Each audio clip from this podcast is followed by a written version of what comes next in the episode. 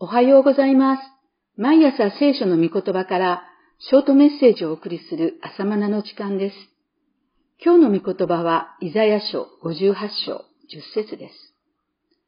飢えた者に心を配り、悩む者の願いを満足させるなら、あなたの光は闇の中に輝き昇り、あなたの暗闇は真昼のようになる。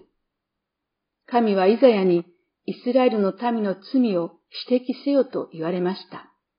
58章1節しかし民は自分たちは信仰深いと自負していました。礼拝を重んじ断食もしました。だからこそ神への不満がありました。我々が断食したのになぜご覧にならないのか。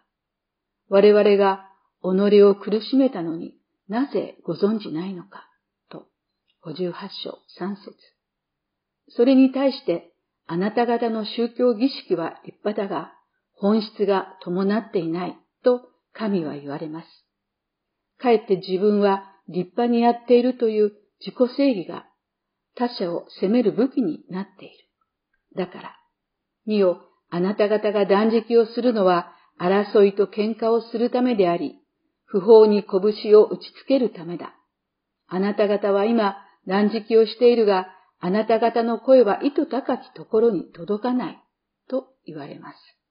58章4節そして、宗教的な形式でなく、信仰の本質を取り戻せと主は語っておられます。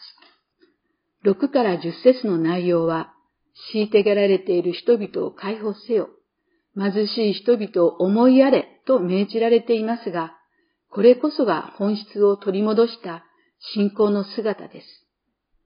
新約的に言い換えるなら愛の実践です。形式ではなく本質を取り戻すなら、暁のようにあなたの光が差し入れ、あなたの傷は速やかに癒される。あなたの義はあなたの前に進み、主の栄光があなたのしんがりとなられるのです。八節。そして、あなたの光は闇の中に輝き昇り、あなたの暗闇は真昼のようになるのです。十節。信仰生活は形式的に立派にやったから輝くわけではありません。表面的な見栄の良さではなく、本質が大事です。立派にやれない自分を正直に神に申し上げ、神を愛し、人を愛する道を歩ませてくださいと祈りつつ進むのです。本質を大切にして生きる者の光は闇の中に輝き昇り、あなたの暗闇は真昼のようになるのです。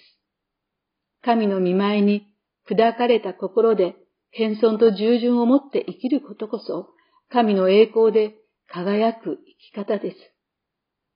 立派にやれないという自分の暗闇も真昼のようになるのです。そのような人には義の太陽が昇って真昼のように照らされる人生です。以上です。